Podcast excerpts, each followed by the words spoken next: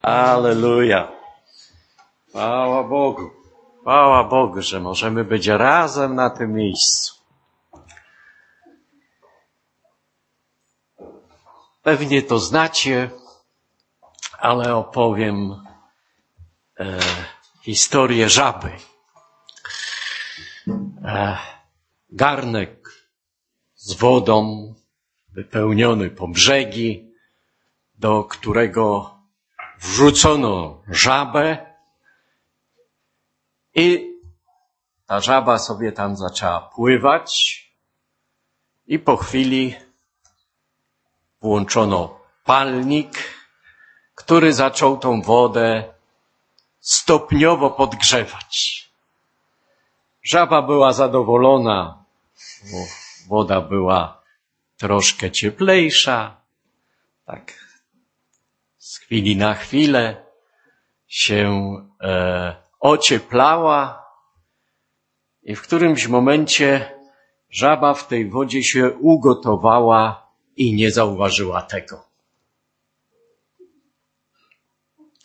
Myślę, że to jest taka historia, która w jakiś sposób zobrazuje nam ten temat dzisiejszych naszych rozważań. A chciałbym, bracia i siostry, czytać z wami dzisiaj dwa teksty biblijne. One są zapisane e, oczywiście w Nowym Testamencie. Pierwszy tekst pochodzi z listu do Hebrajczyków z piątego rozdziału. Będę czytał najpierw dziewiąty wiersz, a później dalsze wersety. I mamy tu tym liście do Hebrajczyków bardzo ważną kwestię dotyczącą arcykapłaństwa Jezusa Chrystusa. Jezus jest arcykapłanem. Kimś, kto złożył w ofierze swojej samego siebie za nas. To jest niewątpliwie rzecz, o której myślę, że pamiętamy i wiemy. Ludzie, którzy przychodzą do zboru, takie rzeczy wiedzą, że Jezus jest Panem, że Jezus jest Bawicielem, że nas odkupił. Aleluja. I czytamy w tym liście do Hebrajczyków, piąty rozdział, osiągnąwszy pełnię doskonałości. Stał się dla wszystkich, którzy mu są posłuszni, sprawcą zbawienia wiecznego i został obwieszczony przez Boga jako arcykapłan według porządku Melchizedeka. To bardzo ciekawa nauka, jeśli chodzi o ten porządek Melchizedeka. Żeby ją by wyłożyć, wytłumaczyć dokładnie, trzeba by było kazanie poświęcić na to. Ja dzisiaj będę mówił w kontekście tego wydarzenia o innej rzeczy, więc zostawię tą sprawę, ale chcę podkreślić, że jest napisane w tym tekście, że Jezus osiągnąwszy pełnię doskonałości. A więc Jezus jest doskonały. Pełnia doskonałości towarzyszy Jego dziełu, dziełu zbawienia. I autor tego listu pisze, o tym mamy wiele do powiedzenia. Bracia i siostry, ja też się tu do niego przyłączam. Ja mam wiele do powiedzenia na ten temat. Na temat zbawienia, na pe temat e, pełni doskonałości, na temat arcykapłaństwa. O tym mam wiele do powiedzenia, lecz trudno wam to wyłożyć. Może to tak troszkę nas dzisiaj zaskakuje, jakże to trudno nam wyłożyć. Przecież tu wielu z Was ma wyższe wykształcenie, są magistrowie między nami, są, którzy studiują, którzy się jeszcze kształcą. No jakże to? Trudno Wam to wyłożyć.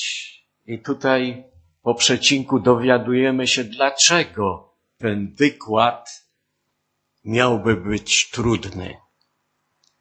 Skoro staliście się ociężałymi w słuchaniu. A więc nie wystarczy inteligencja do tego, żeby zrozumieć pewne ważne sprawy dotyczące naszego zbawienia, które znajdują się w Biblii, których opis znajduje się w Biblii.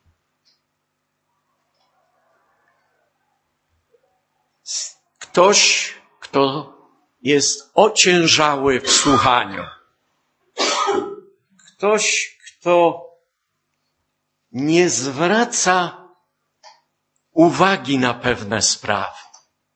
Ktoś, kto dogłębnie nie wnika słowo, które jest głoszone. Ktoś taki e, z czasem e, ma trudności w słuchaniu, w zrozumieniu czegokolwiek. I tak można się, jak ta żaba, przyzwyczaić do pływania w zboże, ale w którymś momencie przychodzi moment krytyczny, tak jak w tym garnku z gorącą wodą. Żaba nie zauważyła, że w pewnym momencie woda jest za gorąca i ugotowała się. Można stopniowo do pewnych rzeczy się przyzwyczajać. I one mogą stawać się rutyną w życiu człowieka wierzącego. I autor pisze tutaj dalej, biorąc pod uwagę czas. Co ma na myśli? Wydaje mi się, że ma na myśli okres od nowego narodzenia, od nawrócenia się, od przyjęcia Jezusa do swojego życia, do tego obecnego, teraźniejszego momentu w życiu. I jakby zastanawia się nad tym, czy bardziej oczekuje tego, że w związku z tym, że już minął jakiś czas, my powinniśmy zanotować progres w naszej wierze. Czy człowiek wierzący powinien się rozwijać w wierze? Czy powinien progresować? Czy tylko dobrze jest przyjść i poczuć się w tym garnku z ciepłą letnią wodą? Tak przyjemnie się pływa. Tak fajnie jest. Czy tego oczekuje Bóg od nas? List do Hebrajczyków wyjaśnia nam to zagadnienie. Biorąc pod uwagę czas, czas od waszego nawrócenia, powinniście być nauczycielami. O, to ja mogę nauczać? To ja komuś mogę wyłożyć Słowo Boże? Niesamowite. Bracia i siostry, ten tekst nas uczy tego, że my nie tylko mamy poprzestać na jednorazowym, głębokim przeżyciu obecności Boga w naszym życiu w czasie nawrócenia, ale mamy coś więcej jeszcze, powinniśmy stawać się nauczycielami i mówić Ewangelię, objaśniać Ewangelię. Bo nauczyciel przeważnie ucząc swoich uczniów objaśnia im pewne sprawy, wykłada im pewne sprawy, żeby mogli dobrze to zrozumieć. Biorąc pod uwagę czas, powinniście być nauczycielami, tymczasem, zobaczcie, to bardzo niepokojące słowo w tym momencie. Tymczasem, tymczasem w zasadzie nie powinno być takiego czasu, ale jest taki czas, tymczasem znowu potrzebujecie kogoś, kto by was nauczał. Coś nieprawdopodobnego. Jak to się może stać? Nauczyciel? Wykładowca? Słowa Bożego? I osiągnął taki stan duchowy w pewnym momencie, że trzeba jego nauczać.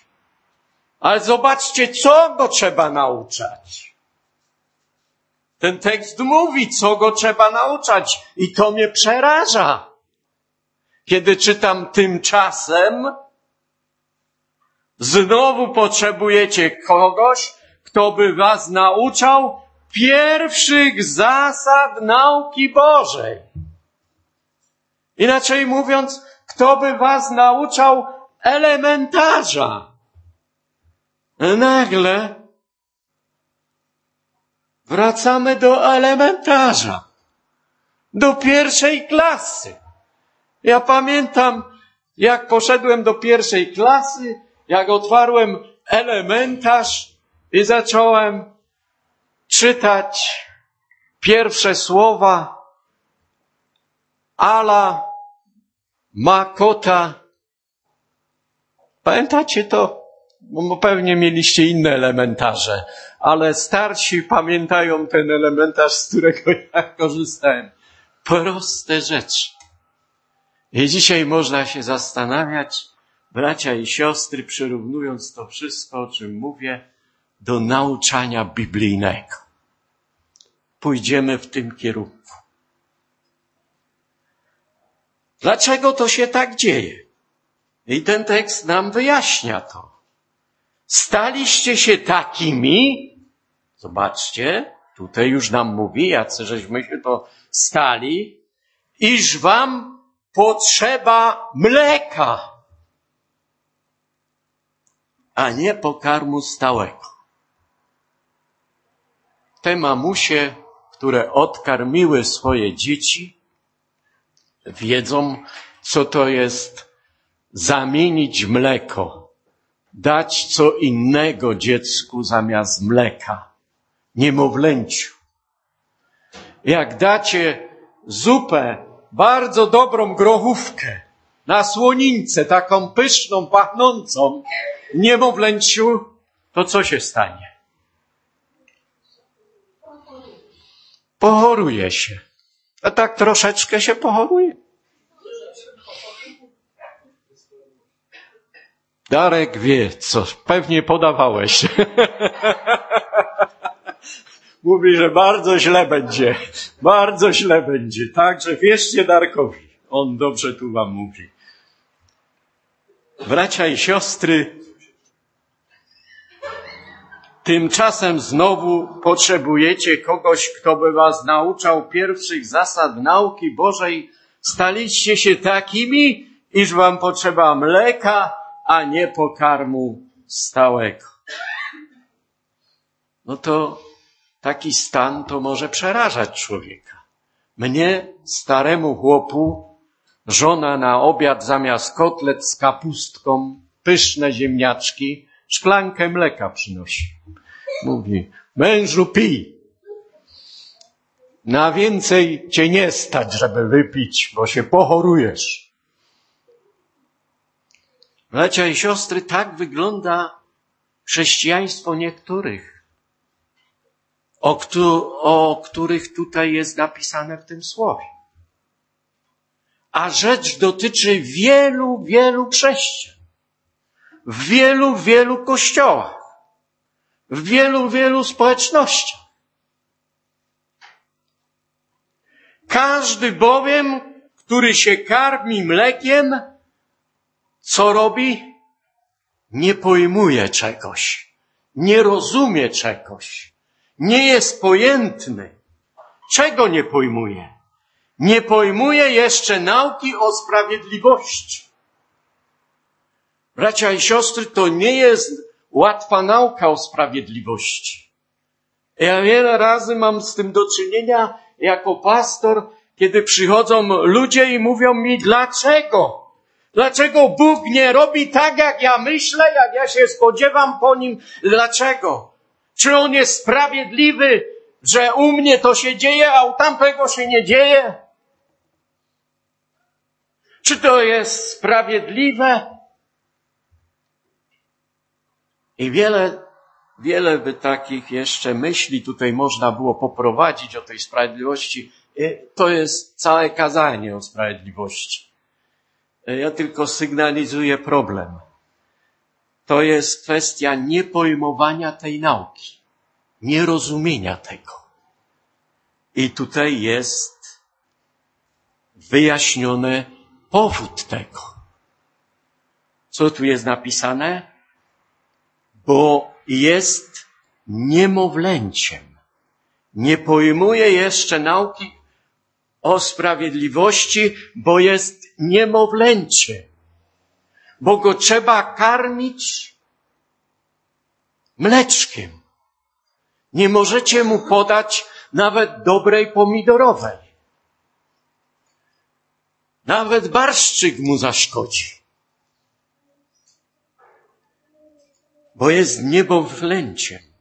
Pokarm zaś stały jest dla dorosłych, którzy przez, zwróćcie teraz uwagę na to słowo, którzy przez długie używanie, długie używanie mają co? Władze poznawcze wyćwiczone. Czyli żeby mieć poznanie, żeby mieć zrozumienie tej nauki o sprawiedliwości, musimy mieć właściwe zrozumienie. Musimy we właściwy sposób podchodzić do pewnych zagadnień, bo inaczej się pogubimy w tym wszystkim. Mamy mieć władze poznawcze wyćwiczone do czego? W jakim celu my mamy mieć te władze poznawcze? Żeby chodzić pyszny i dumny, ja, ja to wiem, ja to poznałem, ja to jestem mądry. Przeczytałem w encyklopedii biblijnej i teraz wiem, mogę troszkę, tak się mówiło kiedyś, nie wiem czy się dzisiaj mówi, poszpanować. Szpanujecie? Bracia, siostry, którzy przez długie używanie mają władze poznawcze wyćwiczone do rozróżniania dobra i zła. Żeby wiedzieć, co jest dobre i złe. Taka prozaiczna sprawa, o których wiara często się rozbija. I o tym jest ta opowieść w liście do Hebrajczyków o pojmowaniu nauki, o rozwijaniu władz poznawczych, żeby rozróżniać co dobre, co złe, żeby iść, dążyć do doskonałości, bo nasz Pan, do którego mamy się upodabniać, jest doskonały. Czytaliśmy to na początku. Jest o nim napisane, osiągnąwszy pełnię doskonałości, stał się dla wszystkich, którzy mu są posłuszni, sprawcą zbawienia. Alleluja. Jest to temat w waszym życiu, czy nie? No, wstyd się przyznać. Jeszcze jak się chodzi dwadzieścia, trzydzieści, ja już czterdzieści lat do zboru chodzę. No wstyd się przyznać. Ale bracia i siostry, ta opowieść dzisiejsza to zjawisko opisane w liście do Hebrajczyków, podejrzewam, że dotyczy właśnie ludzi o takim długim stażu wiary.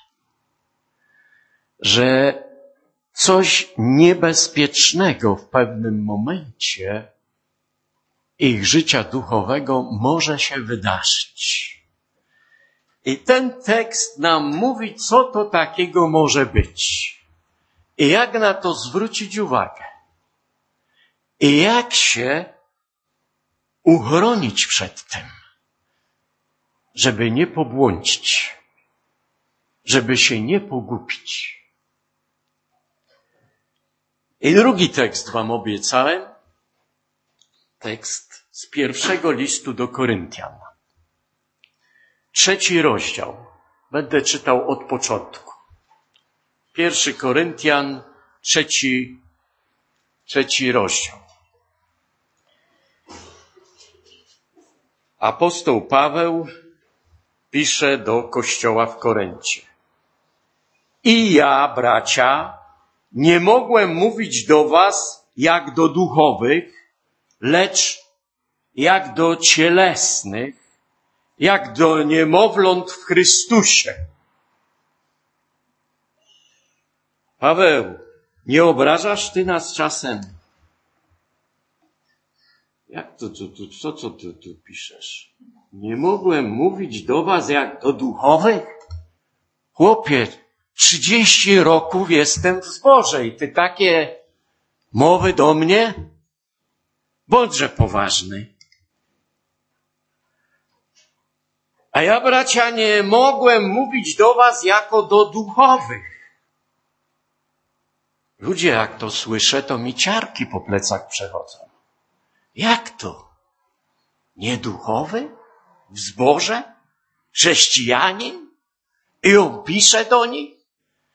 Przecież to był tak wspaniały zbór, jeśli chodzi o obdarowanie. Oni mieli tam wszystkie dary Ducha Świętego.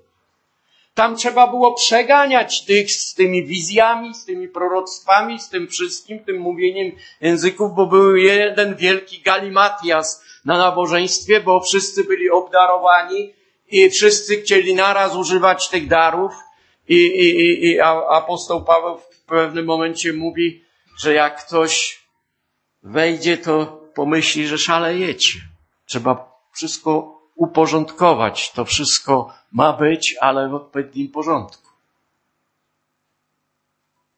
I on tu pisze, a ja, bracia, nie mogłem mówić do was jak do duchowych, do nas. My mamy wszystkie dary Ducha Świętego w zborze. Co ty to tu piszesz? A ja, bracia, nie mogłem mówić do was jako do duchowych, lecz jak? Do cielesnych. No chyba mnie obrażasz. Co? Jak do niemowląt w Chrystusie? Jak do niemowląt w Chrystusie. I patrzcie, dalej idzie w to i pisze tak. Poiłem was mlekiem, no znam to już.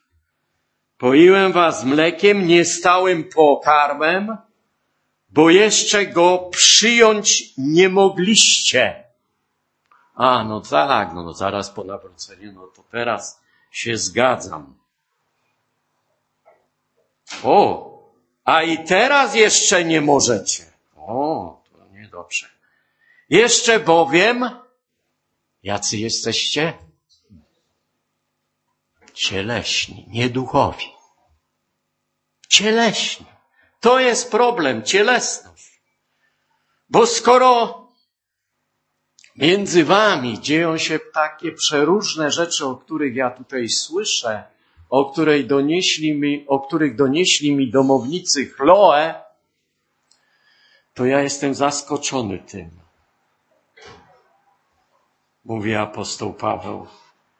I tak, żeby, jak się to mówi kolokwialnie, wylać kawę na ławę, prosto z mostu, mówi do nich na czym polega cały problem. Na czym to polega, co on tutaj pisze o tej cielesności. Bo skoro między wami jest zazdrość i kłótnia, to czyś cieleśni nie jesteście i czy na sposób ludzki nie postępujecie? A więc można poznać, tak jak poznajemy chrzest w Duchu Świętym po tym, że ktoś, jeśli jest ochrzczony Duchem Świętym, to zaczyna mówić w innych językach, tak też możemy poznać, jak ktoś jest cielesny. Po czym poznajemy? Po zazdrości i kłótniach. Po tym poznajemy, kto jest cielesny.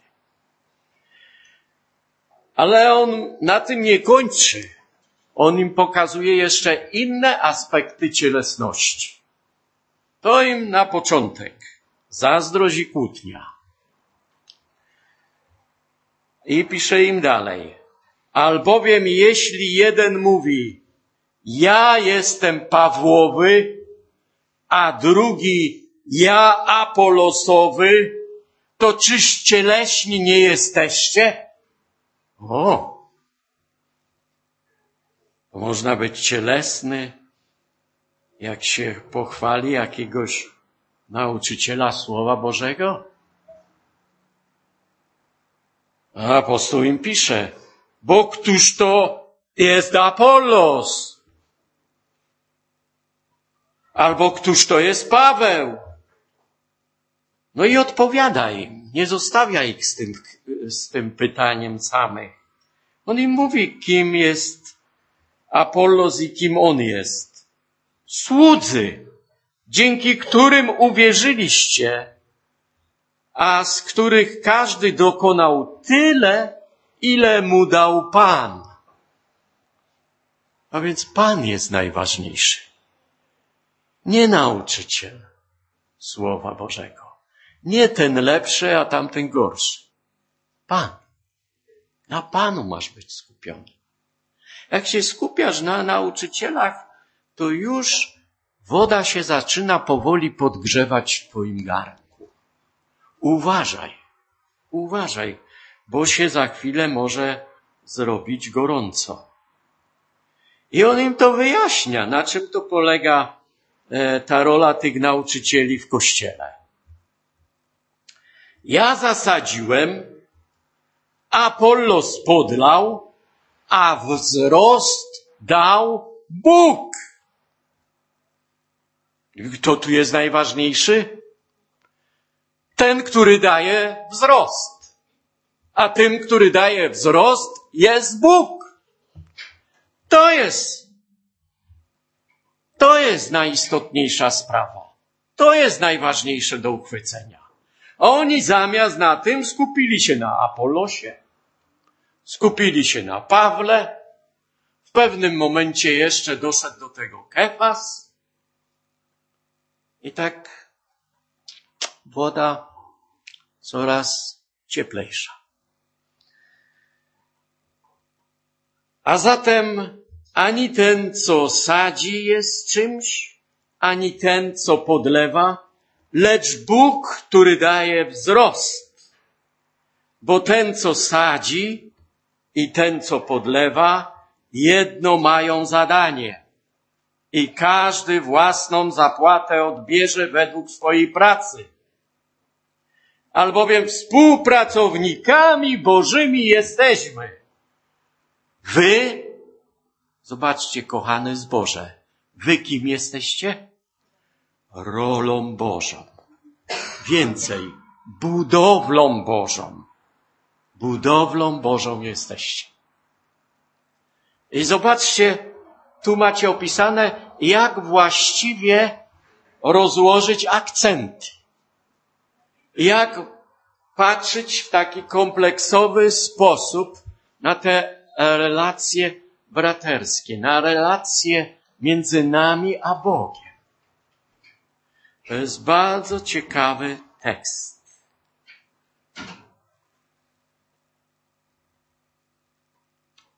Który nas uczy, jak mamy przyjmować Słowo Boże. I mówi nam o pewnej przeszkodzie w przyjmowaniu, w zrozumieniu Słowa Bożego, tą przeszkodą jest co? Słuchacie czy nie? O, o, ociążałość w słuchaniu. A dalej apostoł Paweł to nazywa cielesnością. Cielesnością. Ciekawym jest to, co przeczytałem, że jest to napisane do dwóch zborów.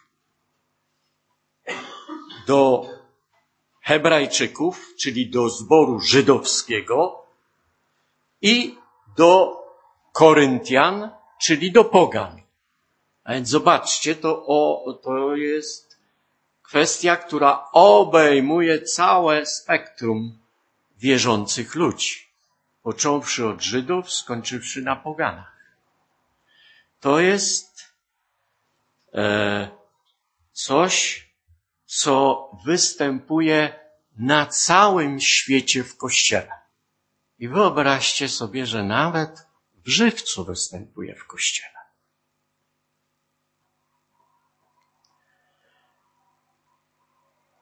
To jest ciekawe zjawisko, któremu warto się przyjrzeć, ponieważ ono ma wielkie konsekwencje dla dalszego naszego życia.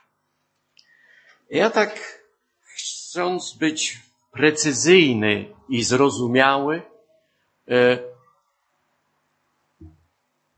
sięgnąłem po encyklopedię biblijną, e, po jakiś komentarz i e, próbowałem tam znaleźć, co to jest ta cielesność. I znalazłem, to są nie moje, od razu mówię zdania, ja tu dwa zdania wam przeczytam. E, to z tych uczonych książek. W jednej z nich, według Pawła, cielesność to grzeszny pierwiastek w człowieku walczący z łaską.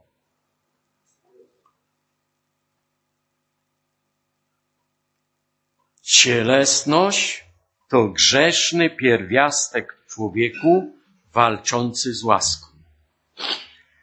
Chodzi o grzeszny popęd. Skłonność do grzechu. Gdybym jakiegoś innego słowa miał użyć zamiast cielesność, użyłbym słowa zmysłowość. Zmysłowość może przeszkadzać ci w rozwoju duchowym. A więc ta cielesność, o której żeśmy dzisiaj tyle czytali, jest przeszkodą w rozwoju duchowym u chrześcijanina. I dlatego tym tematem należy się zainteresować. I jak już Wam wspomniałem na początku, on dotyczy zwłaszcza tych, którzy już dłuższy czas są w zborze. A więc, bracia i siostry, mamy tutaj występki, to owoc ciała i owoc ducha, którym są cnoty. I między tymi dwoma człowiek musi się poruszać. Musi się, ja powiem więcej, nauczyć poruszać. I chcę Wam powiedzieć, że duchowość, o której my tak dużo mówimy w zborze, to tą duchowość można łatwo utracić poprzez zmysłowość, poprzez cielesność. W innym liście do zborów w Galacji, w piątym rozdziale, apostoł Paweł pisze od szesnastego wiersza, mówię więc według ducha postępujcie, a nie będziecie pobłażać rządzy cielesnej. Gdyż ciało pożąda przeciwko duchowi, a duch przeciwko ciału. A te są sobie przeciwne, abyście nie czynili tego, co chcecie. Dlatego w liście do Rzymian w siódmym rozdziale apostoł Paweł napisał nędzny, biedny jak chrześcijanin. Muszę się z tym zmagać. Ale po jakimś czasie dodaje, że dla chrześcijanina jest wszystko możliwe dzięki temu, że jest w Chrystusie. Gdyby nie był w Chrystusie, to jest dzień klęski upadku. Ale Chrystus zmienia wszystko w naszym życiu. Zmienia też i patrzenie na wiele spraw. Dlatego, bracia i siostry, może już nie będę dalej czytał, zostawię Was z zadaniem domowym. Doczytajcie sobie do końca ten rozdział piąty listu do Galacjan. Ja natomiast dzisiaj chciałem Was przyprowadzić do miejsca refleksji. Być może w czasie dzisiejszego głoszenia Słowa Bożego w swojej refleksji odkryłeś, że potrzebujesz wzmocnienia w wierze. Potrzebujesz pewnych zmian, które sprawią, że będziesz duchowy, a nie cielesny. Duchowy, a nie zmysłowy. Że jak podadzą ci pokarm stały w zborze, to nie pochorujesz się, ale będziesz miał władze poznawcze tak rozwinięte, że potrafić będziesz odróżniać dobro od zła, mieć taką umiejętność. To wszystko jest, bracia i siostry, osiągalne w Chrystusie. Tak naprawdę chodzi o naszą bliskość życia z Bogiem. I ten dzisiejszy tekst opowiada w zasadzie dwa teksty, które czytam, które czytałem, opowiadają o tym, że można się pogubić i że można odejść i zboczyć z drogi. Można się ugotować, nawet nie będąc świadomy gorącej, wrzącej wody. Świat to jest wyzwanie dla nas, ale Chrystus jest odpowiedzią na to wszystko. Dlatego chcę Cię dzisiaj zaprosić, braci i siostry. Nie wiem, na ile umiejętnie Wam ten temat przedstawiłem, bo ja mam świadomość tego, że nie do końca go sam rozumiem. Że jeszcze dużo przede mną do zrozumienia. Ale chciałbym, bracia i siostry, żebyśmy nie musieli jedynie mleka spożywać w naszym zboże żebyśmy mieli też tą umiejętność spożywania stałego pokarmu. A jeśli będziesz cielesny, to nie dasz rady z tego skorzystać. I będzie kłopot w zborze. Kłopot z tobą, kłopot ty będziesz mieć ze swoim życiem. Dlatego jeśli to dzisiaj widzisz, w tym liście do Hebrajczyków jest parę razy napisane, jeśli dziś Głos mój słyszycie. Jeśli dziś głos słyszycie, nie zatwardzajcie serc waszych. Przyjdź, ja się chętnie pomodlę z Tobą. Jeśli widzisz, że ja potrzebuję mleka, przyjdź i pomódl się za mnie. Jestem bardzo chętny do takiej, do takiej modlitwy. Dlatego, bracia i siostry, zapraszam Was przed oblicze Boże z całą tą sprawą. Przemyślcie ją. Jeśli dzisiaj porusza Cię Duch Święty, przyjdź, zaczniemy, zaczniemy się modlić, a zobaczysz, co się stanie. Gramy, śpiewamy, chwalimy Pana. Bóg jest dobry. Alleluja. Alleluja. Powstańmy.